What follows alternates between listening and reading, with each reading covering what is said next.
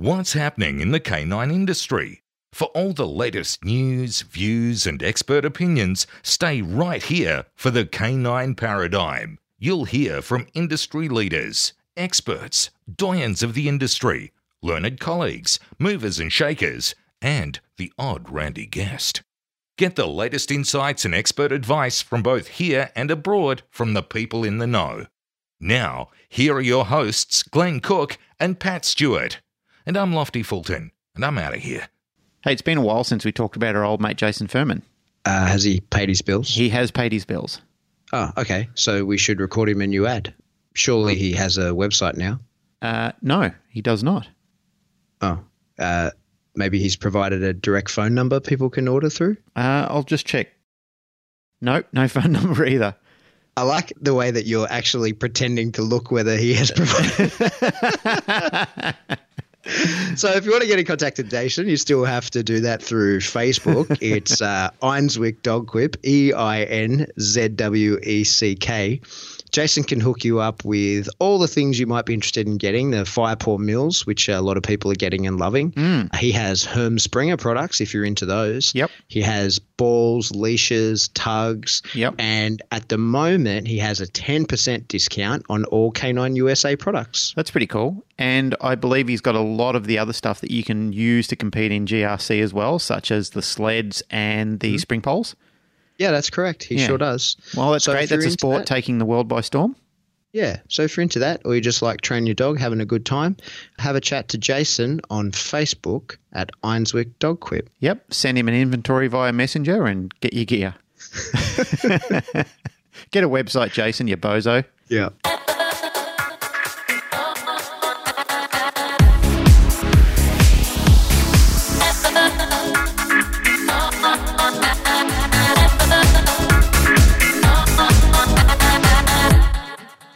Welcome back to the Canine Paradigm. I'm your host, Glenn Cook, and joined in his own studio today is my co-host, Pat Stuart. Hello. Hi, how you doing? All right. What's going on? You want to tell everyone the exciting news? What news? I don't know what you're talking about. Oh, don't be bashful. You know what we're talking about, you cheeky little boy. Well, we did that trial on the weekend, and me and Remy got the first leg of our level two title. Isn't that exciting? History in the making. Yeah, it was pretty cool. So yeah, first ones in Australia to do that. It was fucking hard. We uh, we passed on the Saturday. We got the bare minimum score in obedience. It's cool because you know PSA is even though in the level two there's a routine, there's a lot of variance that the judge can do Mm. in that routine. So there were things that I did not see coming and that I did not train for. So, uh, like the food refusal was from a bowl, and it was a whole bowl of kibble, not Yeah, know, food been that he eats training- in training every day and uh, all his life. Yep. Yeah, so we'd been training, you know, food from the decoy's hand or even food sprinkled in front of him, and that was fine. But I'd never once trained here's a, a whole bowl full of the exact same brand of kibble from a similar bowl from which you eat every day. and then other stuff like in that first day, the change of positions was on a tarp, um, which kind of threw him a little bit. I mean, he did it, but it wasn't as pretty as it, it, it his normal change of positions is. So yeah, man, it was hard. There was those couple of things. The, he ate the food in the food refusal, so that's five points gone. And he stood up to do it, the fucker. So that's a that's five points for that stay gone. So, you know, you got to get seventy five out of hundred. That's that's ten gone straight away in the first few few seconds. So yeah, it was. Um, so yeah, we got exactly 75 out of 100 in the obedience. And then I can't remember what we did in the bite work, but we did pretty good in the bite work. He did quite well. Yeah, he did really well in the bite work. His entries were fantastic. Like he was coming in hard. He was hitting deep in the pocket. He was biting nicely. He was releasing quite well. I think he was a bit Yeah. stubborn on a few of them, but overall he was quite good. Yeah. And, you know, as I, I look back and look at the footage and stuff, even on the day I kind of knew it, all the errors in the bite work were actually my errors. You know, so in the, in the, the first scenario is a two man courage test and then a, a call off and redirect to a, a handler attack. And then it's an out and guard to a transport. And I yelled at him to I yelled like he's out and he's out and guard is his name and he's out command. And I yelled it and and he came flying back to me like he'd done something wrong. And I Mm. realized like I'd never yell at him. I always like all my commands are just really normal uh, speaking volume. And I guess nerves and you know you think it's trial, so you got to indicate the stakes to the dog or whatever. You know you lose half points for that. But then I luckily was able to bring him back and put him into the guard uh, and you know recover the guard and the transport points. But it was just I just realized like, hey, I don't I never yell in training. Why am I yelling suddenly out here on the trial field? Like, and that's just nerves, I guess. And the same thing in the surprise scenario where I had to send him through the tunnel. While he was going through the tunnel, I yelled at him to guard because it was a, a guard on a passive decoy and then a bite to that same passive decoy. And same thing when I screamed, guard, he turned around and came running back like, oh, why are you yelling at me? So then when I resent him, I just kind of said, you know, normal uh, volume guard, and he did it beautifully, did it perfectly. Um, so yeah, we lost some points for having to use two commands and send him twice, but uh, yeah, all in all, we got very very lucky to have passed. We got that first leg, and then on the on the Sunday we tried again. We got through the obedience, and we got the same score. We got the bare minimum, seventy five out of hundred, and it was all different things where we lost the points. Everywhere he did well the first day, he did poorly the second day. Yeah, it was interesting, but I mean, the, the we also reversed the the training field from day one to day two. So what we were doing on day one was polar opposite. It was the same routine, sort of, kind of. You know, there were some variations, as in the car instead of hmm. the tarp, but the field was set on the opposite direction. So we were going one way on day one, and then the it was set up. So it was set up left on day one and right on day two, or right on day Yeah, right on day one and left on day two. Yeah. The highlight for me of the whole thing was on that second day when we did the change of positions and I was in a car and then I had to recall him to heel and I was only allowed to put my legs outside the car. And he ran up the jumped- bonnet. yeah, he got on the bonnet and tried to come in through the windscreen to get into heel position. That's actually Uh, pretty and I got- clever. I got full you have points to, for it. Yeah, you have to admire a, a dog for his creativity. I mean, he thought to himself, well, how can I heal? I'll Yeah. have to try and do the best I can with what I know. Yeah. And, And, so, I, and that's why you got four points, is because Jerry liked the fact that the dog was being creative and trying to get himself back into a heel position. Yeah. I mean, he was as close to heel as could be. Like, there's no way that he could have gotten into a real heel position. And so he was like, well, this is as close as I can get. So this is what you get. and the, the, no, probably no one could see it but me, but he gave me this look through the windscreen of the car like, What are you doing you're there? an idiot. This is impossible. Why, are you, why are you asking me for something that can't be done? Mm. Yeah, it was funny. It But yeah. definitely got some laughs from the crowd. Yeah. So then we, in the protection of that second day, he got confused in the fended attack. He was more interested in the decoy that was downfield set up for the next scenario. Mm. You know, that's another thing. It's just a handler error and a different training that we need to go through. We kind of take for granted the impact that the mask has. You know, Sean wears the Deadpool mask. And, you know, take, for example, on both days, the two man courage test. I've taught him and well taught him slash he has always bitten the decoy on the right every single time. He always goes for the one on the right. But both days Sean the left in the mask and he took the decoy on the left and he's never done that before. So it obviously brings up the arousal and it makes him a little bit defensive, makes him think like, hey, I, need to bite that guy rather than that I just want to. Mm.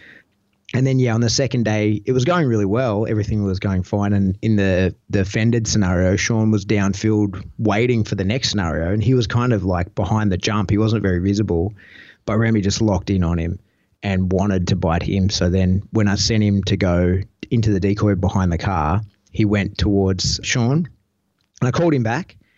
And then I tried to send him again, and he went after Sean again. I called him back, and that's two of my commands. And then I sent him, I ended up kind of using a send away command and sent him around the car, and he saw the decoy. And then when I gave him the command to bite, that's it. Four commands, done, hmm. fail.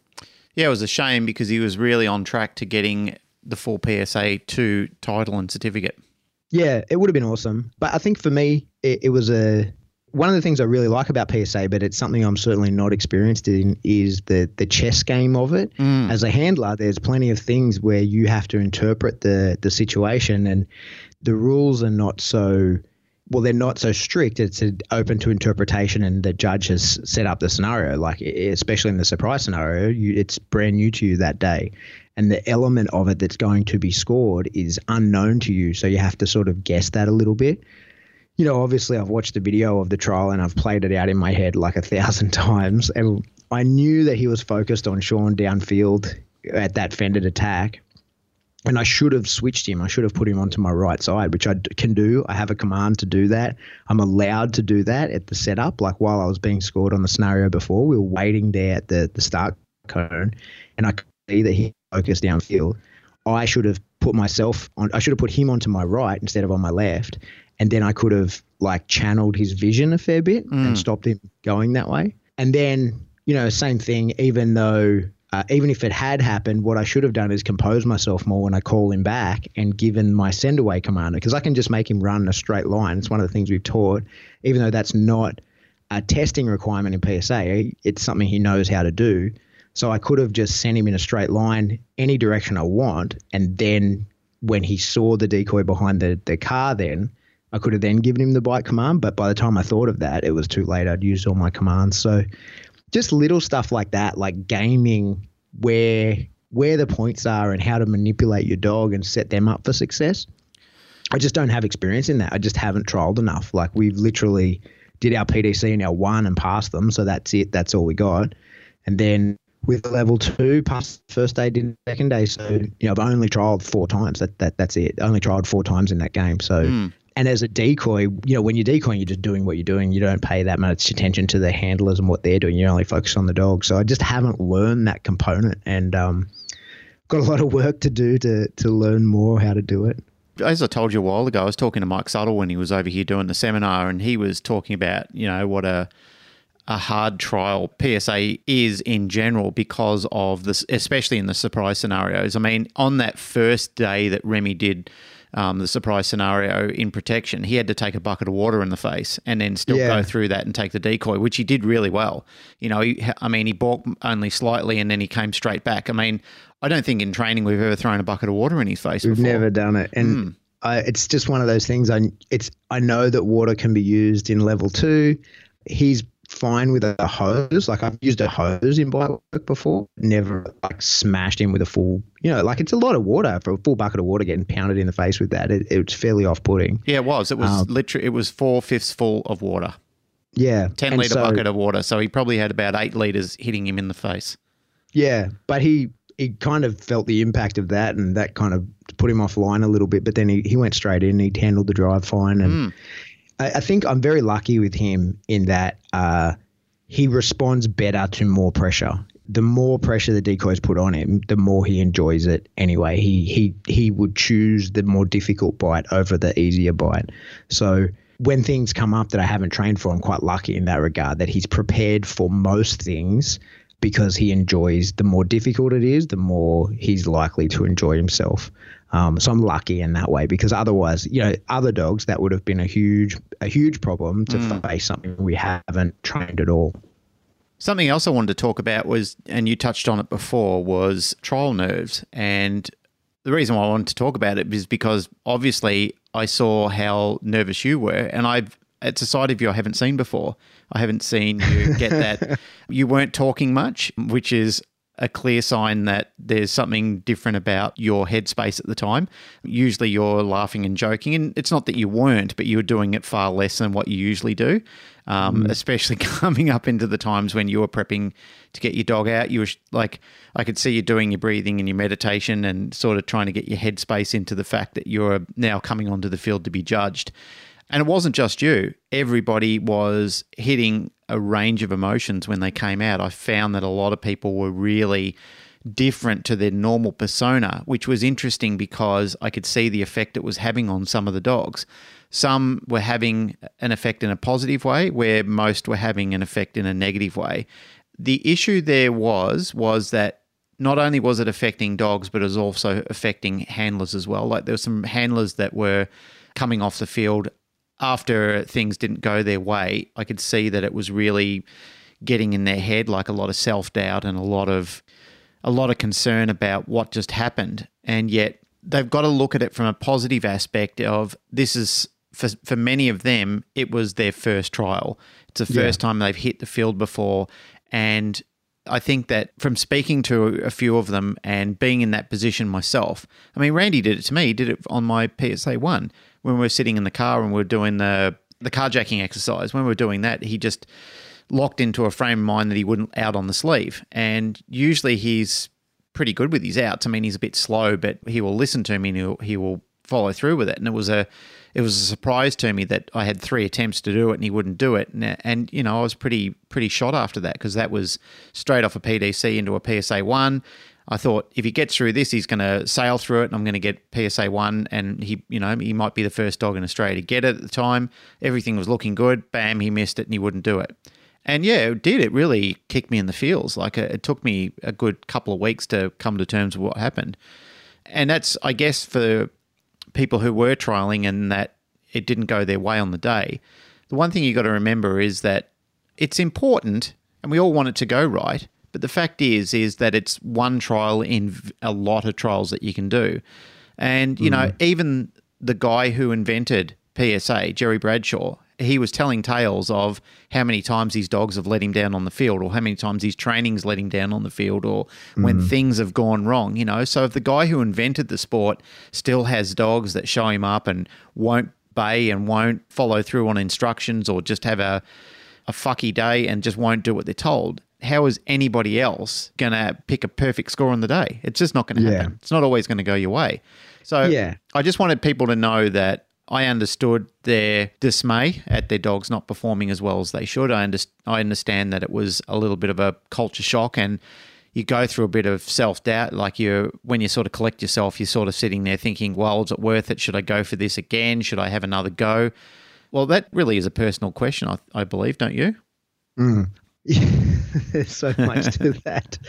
Trial nerves is an interesting thing. And I try to, I think that with your own dog, the posture is really important. And so I always try and train with a posture that I can replicate when I am nervous, when I am under pressure.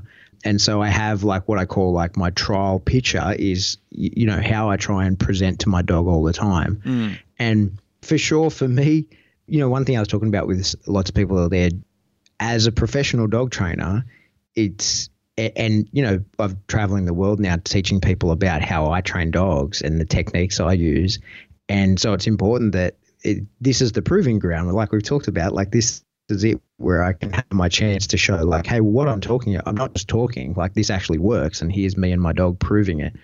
So for me, the the trial day is a little bit higher stakes than for most people. Like I'm not just a hobbyist enthusiast out there like, hey, this is the thing I do for fun on the weekend with my dog, check it out.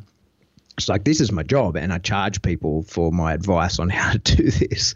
So it, it's kind of important that it goes well. Hmm. And I'm glad that it did in, mo- for the most part. Like we're, I'm really happy that having passed one day, I was really hoping to do exactly as I did, to pass at least one. Passing a PSA trial two days in a row is that's a tall ask. That's a that's a lot to ask of a dog. And so I was happy with having gotten the one leg. Would have been great to get both and get the title over the one weekend. But most people don't do that because, you know, in the States they have a trial, you know, pretty much every month there's a, there's one. And so it, it's unwise to trial two days in a row because you do one and then you recover from that and you go and do another a month later. No big deal if your dog's ready. Hmm. But yeah, I think for everybody in the club and people who came, there's definitely trial nerves. And because PSA has surprise scenarios, so you can't, you can never say that you're ready. Like there is no knowing, you know, like you can, you can only train your dog to the best of what you've been able to figure out but there is no saying like yeah my dog will definitely do this the call off's a great example right like i have been careful not to practice the call off too much because of the way i teach the call off and we, we've talked about that a million times on the show and we have that whole episode on the triangle it results in my dog finding more value in calling off than going down and, and actually biting. So if, uh, I've always been kind of worried that if he reads the play and realizes we're doing the call off, he'll prefer to call off because it means in his mind that he gets a reinforcer from me and a reinforcer of the bite. So it's it's it's a better situation for him if he calls off. Now, of course, in a trial, he's not going to get the reinforcer from me. So I was worried and I had to minimize. He's got a very good call off. And I even put a video on Facebook like two weeks ago of me calling him off a frisbee while it's like, well, he's know, jumping in the air for it. Yeah, he's mm. flying through the air. His mouth's about to hit it, and I couldn't call him off of it. So I'm like, no, it'll be fine. Mm. But then on the first day, the decoy's cracking a whip. right? The decoy's cracking a whip just before Which frisbees don't do. Off. No, and like I, I, can, I've said to heaps of people, I'm like, you're never going to see a whip on a trial field. Like, and, and there it was. Because, I mean, you know, you don't see that in in IPO that you train with the whip all the time, but it's a padded stick. They're, they're never going to crack a whip and agitate the dog. Yeah, that's right. And so and the whip for my dog is way too much stimulus normally. Like if I'm trying to bring up another dog and he's 100 meters away in the car and I crack the whip, my car starts rocking. Like yep. he gets so, so aroused by it. And then I had to call him off of a decoy who was cracking a whip. And I, I he nearly didn't call off. Like, and that was my, the one exercise I was like, no, we definitely have that. That's we don't need to train that leading up to it. I have to even be careful that I don't train it too much mm. because he'll anticipate it. And then when I whistled, and I was taking no chances, I whistled the moment he went past the qualifying cone, like the minimum distance cone. I whistled, and he totally blew me off. like didn't even slow down. It was like still speeding up. And it didn't even occur to me to blow the whistle again. Like I was just staring at him incredulously. Like I couldn't believe what had happened. Luckily, I did have the the cognizant moment where I was like, oh shit, I can use another command. And I, I whistled him again and he sailed straight under Scotty's arm. Like even actually kicked him in the chest. He, yep. he, he made contact with him but didn't bite him. It was as close as a call off could possibly be. Yeah, he sa- yeah, he sailed for him. It was pretty much reminiscent of the frisbee exercise where he went for the frisbee and then he stopped midair. Yeah, it, yeah, exactly. Yeah, I was grimacing. Like, I think I, I, nearly snapped my pen when I was watching that exercise. Yeah. I'm pissed off because I, I, looked at a lot of people's footage, but no one was, everyone was filming him, not me, mm. because I want to see the look of like shock on my face when he didn't call off. Because I was like, this is the be- this is the one thing that we definitely have down pat, but mm. I've never trained that. I've never in my life called him off someone cracking a whip because I just thought there's no way. That's that's way too that's way too much stimulus. That's way too highly arousing. Mm. But I'll never see that on a trial field. That that's something that will never happen. And it's exactly what did happen. So as I say, it's really nerve wracking for someone like me because I, you know, I charge people for my advice on dog training, and this is my opportunity to prove that I know what I'm doing and there's a lot of opportunity then to prove that actually I don't know what I'm doing. Right? Well, you know, like in saying that, it is a testament to anybody to get out there on the field and, and do well with their dogs, but you can't predict. Let me rephrase well, that's what the I'm thing. saying. That's what I'm getting at. That's that's it with PSA. Is yeah, it's you, it's you don't know exactly what. That's right. There's so many little nuances to PSA that you know trying to say that you can predict everything that's going on. And I don't mean this in a derogatory fashion. It's not like IGP where it's a set pattern that you're hmm. doing, mm.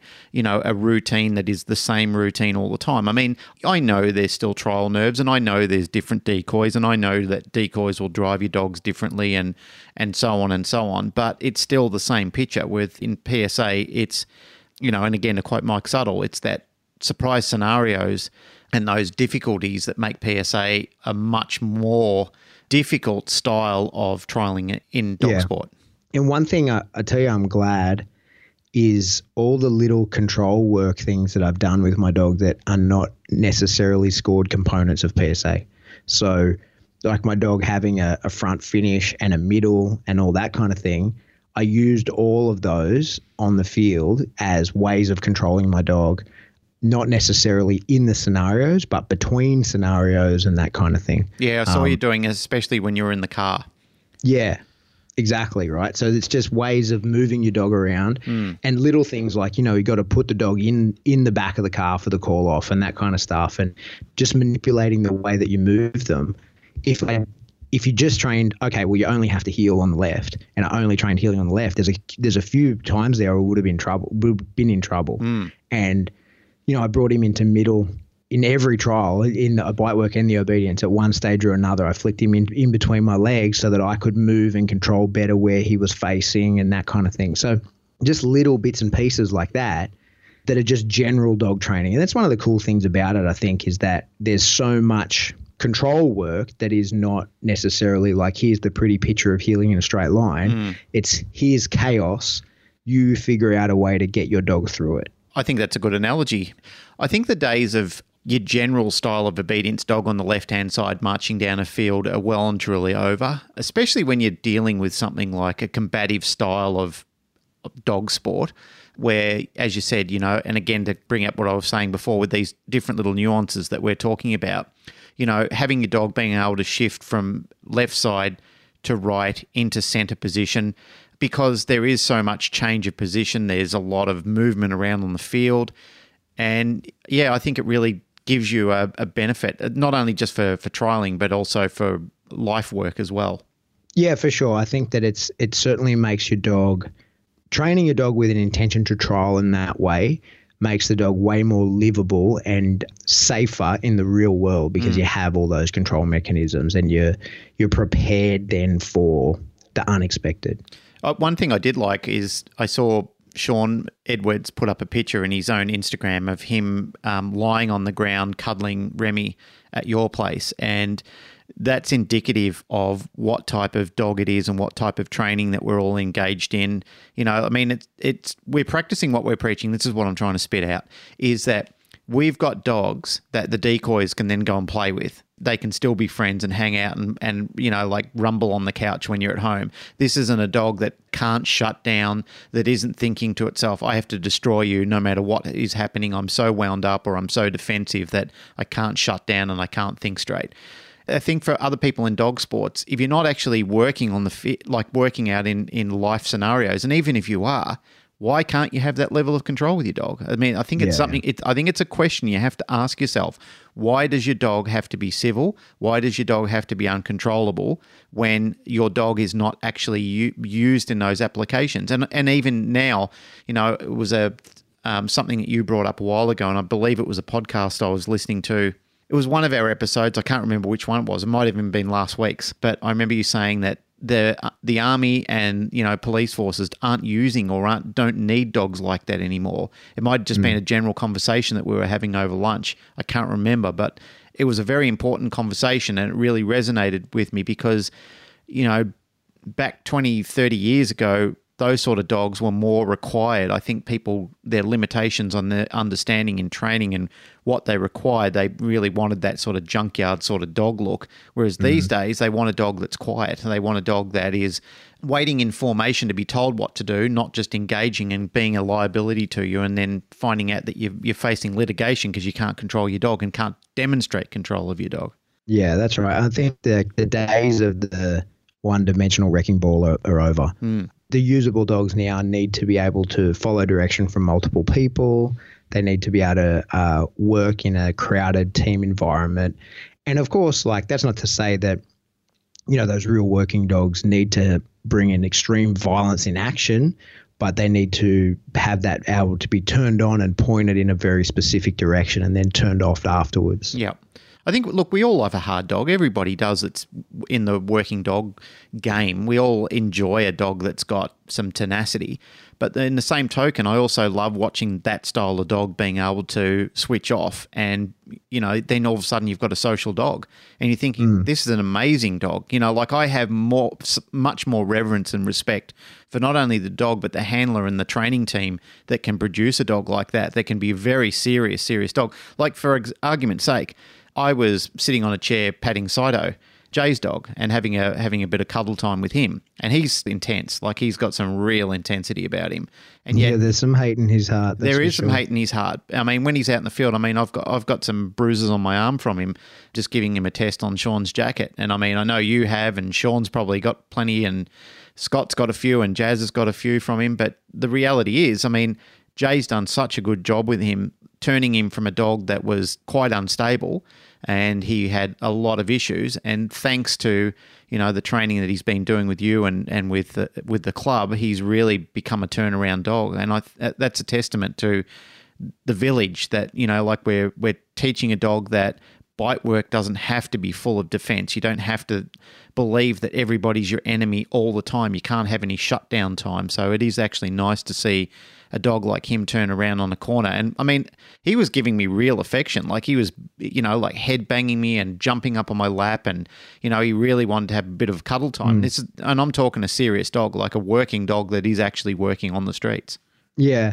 Well done to Jay as well. She did a great job. She did. Um, she got through the obedience on the first day and then um, he, uh, he got exact same thing over aroused in the in the call off and didn't didn't call off in the bite work but she did an amazing job to get through obedience. And it's a it's an interesting test case you know because she works the streets with that dog. And when he when they first came to the club he was he'd been overcooked he was know, dangerous. worked.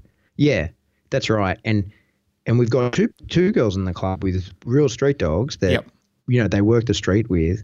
And in order to be able to compete, we had to down tune those dogs quite a bit, mm. like, like get them actually clearer, thinking get those dogs more under control, thinking clearly, and um, being way more not more not less serious in their work, but clearer in their work. And and as a result, both of them are way better versions of the dog of the same dog. They're way better versions now that they are training in this. And this is why this is why I'm so adamant. I'm sure people are sick of us talking about it. In that it's so important that people who do work the streets with their dogs have access to dog sport people and the clubs and that sort of thing so that they have the opportunity to train their dogs in a way that in a a way that the dog can tell what's training and what's reality and also be able to switch back in and out of that.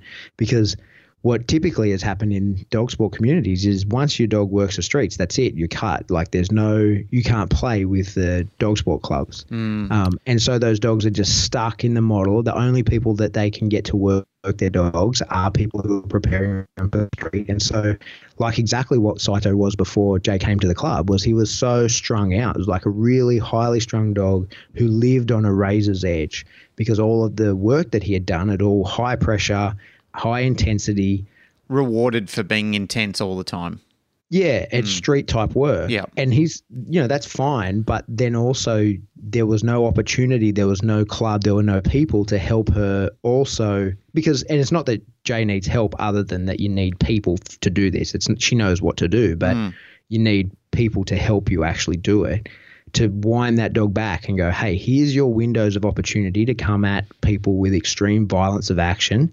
And now, hey, that window's shut. You need to be a dog that listens to what your handler says.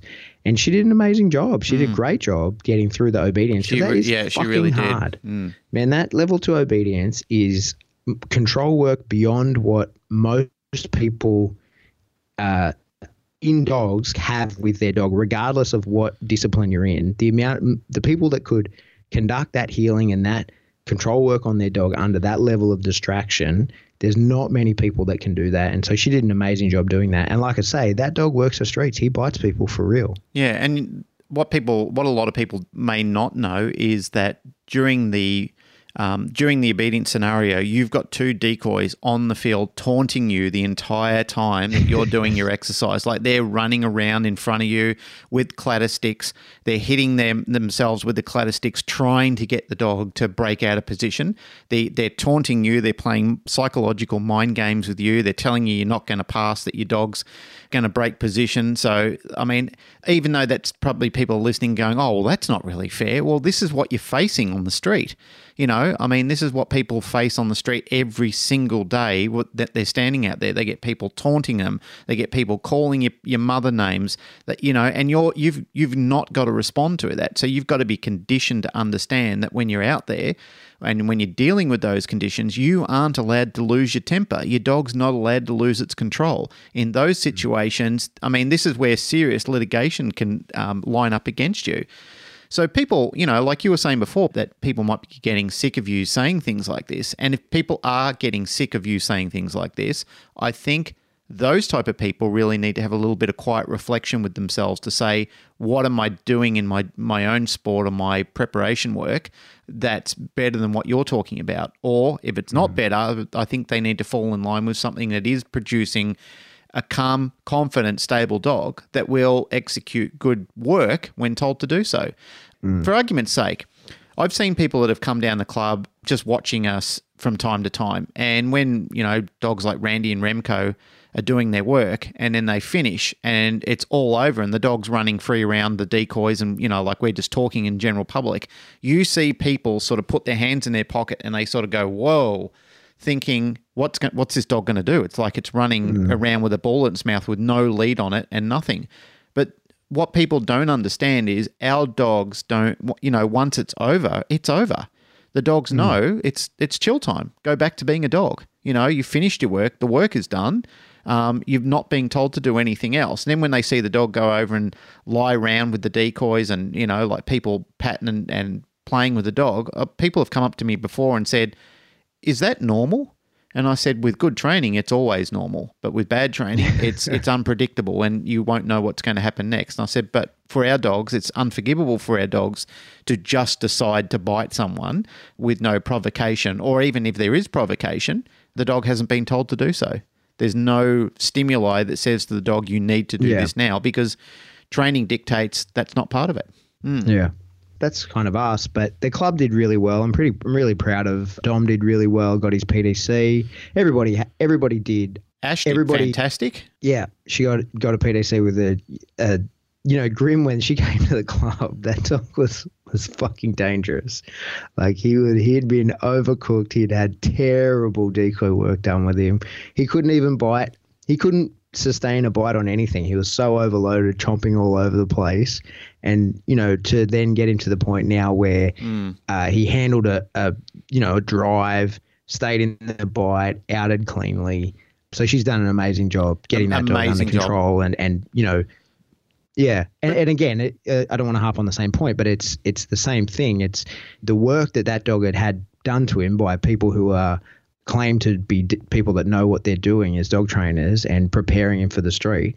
It's us sport trainers and her sport club that had to get that dog actually stable and way safer to work.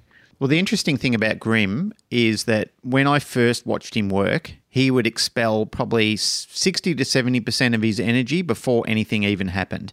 You know, mm. and that's the hysteria that you're talking about. I mean, that dog just shot out at the end of the lead. He didn't know what he was doing. His eyes were rolling around in his head. He'd be spinning around on lead. I mean, it was just pure hysteria. And hmm. although it's nice to see some defense in dogs, and, you know, Jerry talked at the seminar that he just did the weekend before, and one of the points he made was that a bit of defense work in dogs every now and then is a bit of a lost art these days, which I tend hmm. to agree with. But the problem is, is that people do. I don't think people know how to do defense work well. They don't know how to get it proportionate to what they need it to be. They Yeah. think that, you know, like back tying a dog, cracking a whip and getting the dog so hysterical and when the dog's at a point of break then they produce the reward for the dog. So the, the dog is in such a state of conflict to think is this how hard i have to fucking fight every single time to get the sleeve to come out? And the hmm. dog and you know then you start getting the superstitious behaviors as well like the spinning on the lead and jumping in the air and and just crazy types of behaviors which none of it is really necessary and all of it expels huge amounts of energy and it's unsafe. It's just Yeah. unpractical it's unsafe and it's it's so unrealistic in a street situation. I mean none of that is is needed. None of it's warranted Yeah, well, for him, the biggest issue was they'd made him so unstable in the grip that he he'd been shown that your bite is ineffective, and so he was just chomping all over the place. yeah and that's that's, what we that's terrible that's where we put a lot of work into was making him more stable in the grip, and, and he totally is stable now, right? Oh, he was Um, lovely. He was. It was. I mean, poor Ash. she came out to do her trial, and I think she held her breath for almost the entire time she was on the field. but for somebody who gets very nervous, I'm. I mean, as I am of everybody, but I was particularly proud of Ash. I think she did a just a tremendous job, and she's come so far, not only in what she's learned to do with her dog, but also her own handling and her own management and her own belief in herself. So I couldn't have been prouder. Mm. It was it was a beautiful picture to watch. It really was. But yeah, so that's our trial.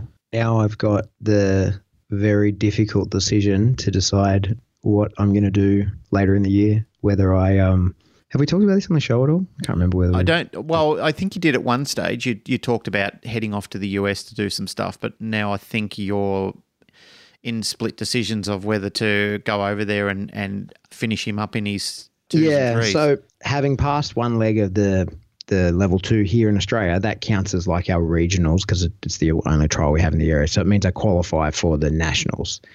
Um, and so I'm toying with the idea of taking him over. It's the first weekend in November, um, and toying with the idea of taking him over there to to trial. The only problem is I've left it kind of late to get his quarantine paperwork and everything done. So it means that he'll be stuck there until January. So there- there's a few things to consider right now. Like, you know, are we ready? Are we at a level where we can do well at uh, nationals and and not embarrass ourselves? I think that I think we'll do okay. Do I want to spend, you know, maybe twenty thousand dollars actually getting there and back, and the costs and all that? And then also the the other part that I just kind of was me and Jane were just discussing was like, do I want to be apart from him for three months? You know what I mean? Because uh, yeah, I know that's the hard part. The quarantine here is just ridiculous. I mean, I Yeah. understand why they do it. I It mean, is what it is. It Biosecurity is important in our country. I mean, we've, we're a rabies-free country, and I'd like to see it stay that way. And you know, But it's just other annoying. So he's had his rabies vaccination, but he only got a couple of weeks ago. And so from when that's measured as being effective, it's 180 days before he can come back into the country. Even Mm. though he's born here and he's here right now, it's 180 days from then. So, you know, that would be done in a week or two. And so, like I say, it'd be the end of uh, January before he can come home, which means I need to find someone. And, and a few people have offered already, and they're all great trainers. So there's plenty of people he'd be in perfect hands with, but he'd have to spend all of November, December, January in the states uh, before he can come home. Yep. And then the, my plan would be, if I go ahead with this, would then be to go over in January and pick him up. And they're, the guys in Florida, remember who we trained with at the IACP? They have their trial in January. Oh so yeah. I'd- yep. Yep. I remember. Joe. Yeah, Joe. Yeah. Yeah. So they had their trial in January. So my plan would then be to to go over a week or two before that and just sharpen him up again and then have another crack then.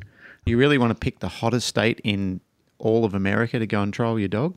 Well, it's January, it's middle of winter for them. Yeah, which Oh, is 30 that- degrees. That's why they have it there.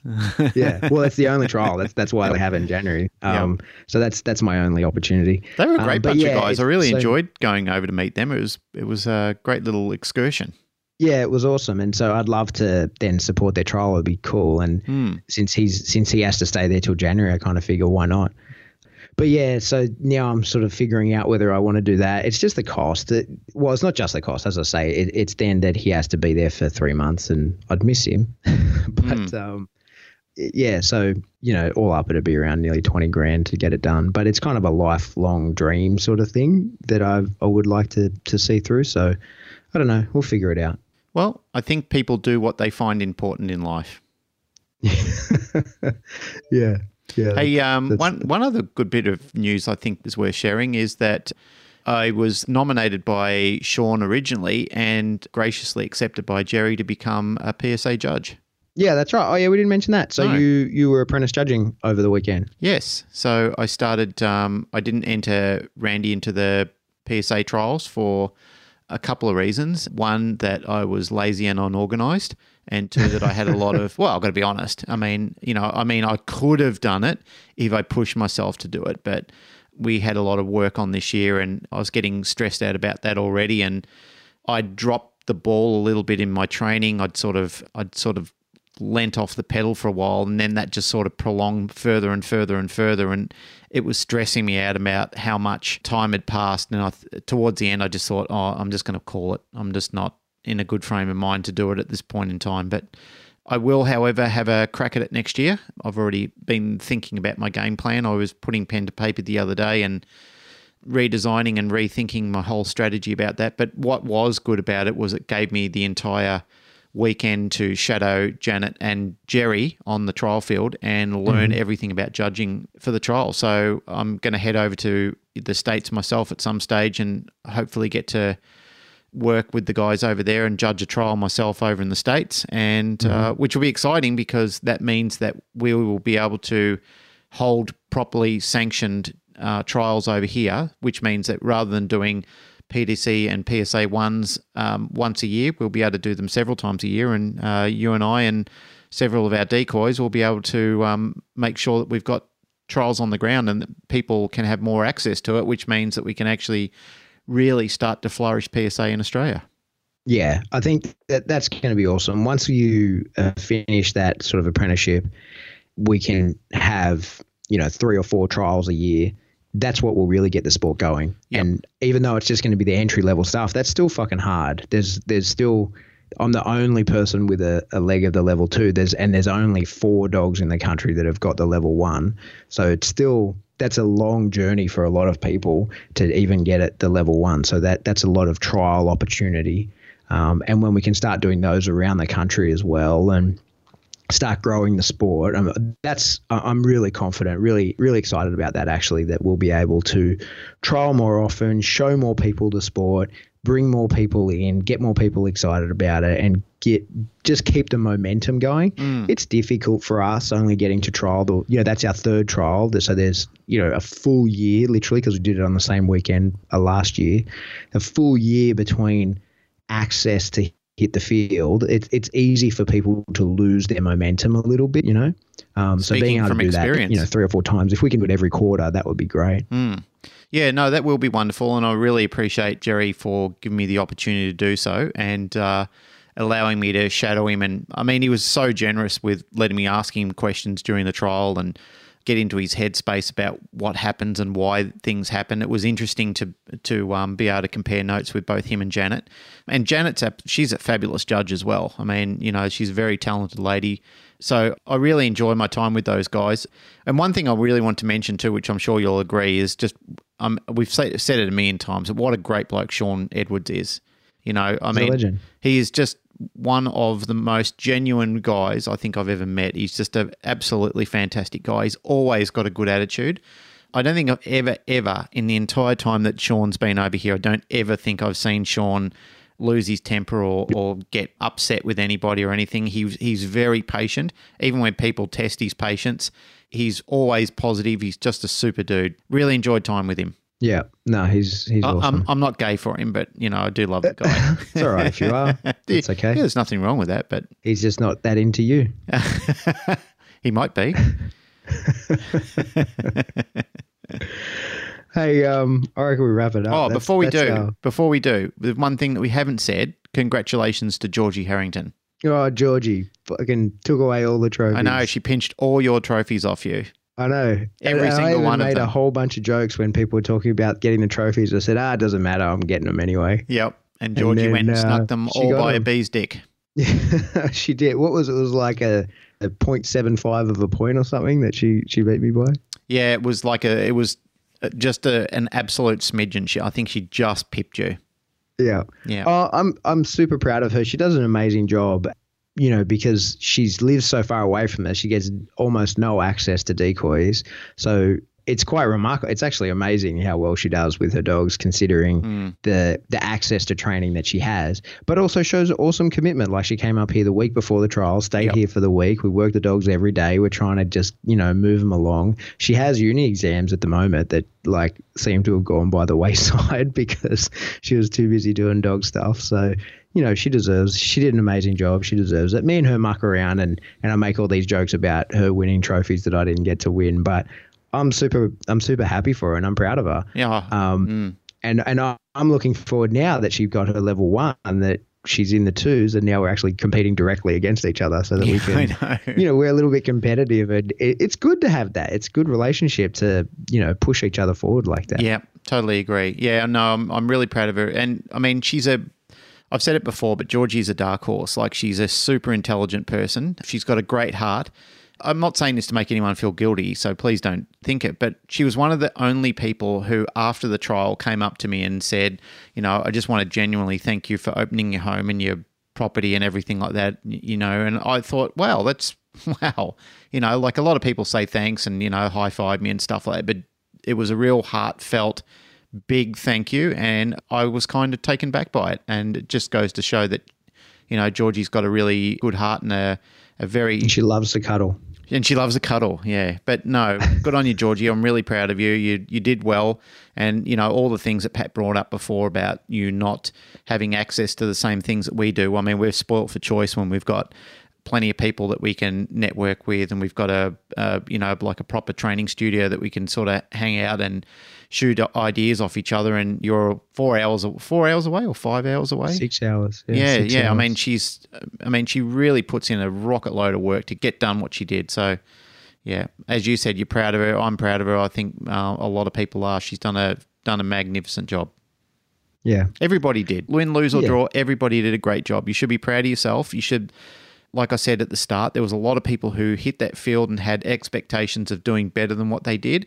It sucks not to not to do as well as you hope, but it also is something that you have to look at as a a teaching experience. I think that's what I've done when I've had some of my greatest disappointments of, is thought to myself, what did I learn from that experience?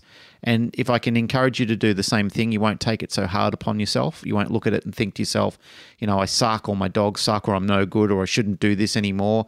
I think sometimes I don't mean this in a negative way. I mean it in a positive way, but it's a reflection nonetheless. Is sometimes you, you shouldn't let your ambitions get mixed up with your capabilities. Sometimes you've got to think to yourself, is the dog that I'm training really up to the standard? Am I trying to push the dog to do something that it's not capable of doing? That is a reflection nonetheless that everybody needs to look at. There's there's dogs that I've purchased before with the intention of doing things with. And I've thought to myself, it wouldn't be fair to ask this dog to do this sport or this particular training style. It's just not in line with what the dog wants to do, or the dog doesn't have the tenacity or the personality to do it. So, therefore, I've decided early this dog would be better laying on a couch cuddling people rather than being on a field because that would be stressful for the dog. Where with dogs like Remco and Randy and Saito and you know many of the other dogs that we've mentioned before, it would be cruel for them to sit on a couch getting cuddled when really they want to be out on the field working. yeah, for sure. You know, something we should talk about so that people can take something away from this episode other than us just waffling about how to what a wonderful trial we had. but, um, you know, I think there's so much importance, and uh, we got to see it on the weekend from people who have this and people who don't. But I think if you intend to show your dog, right, i.e., go into any form of competition, no matter what it is, is having a procedure for doing that is so important.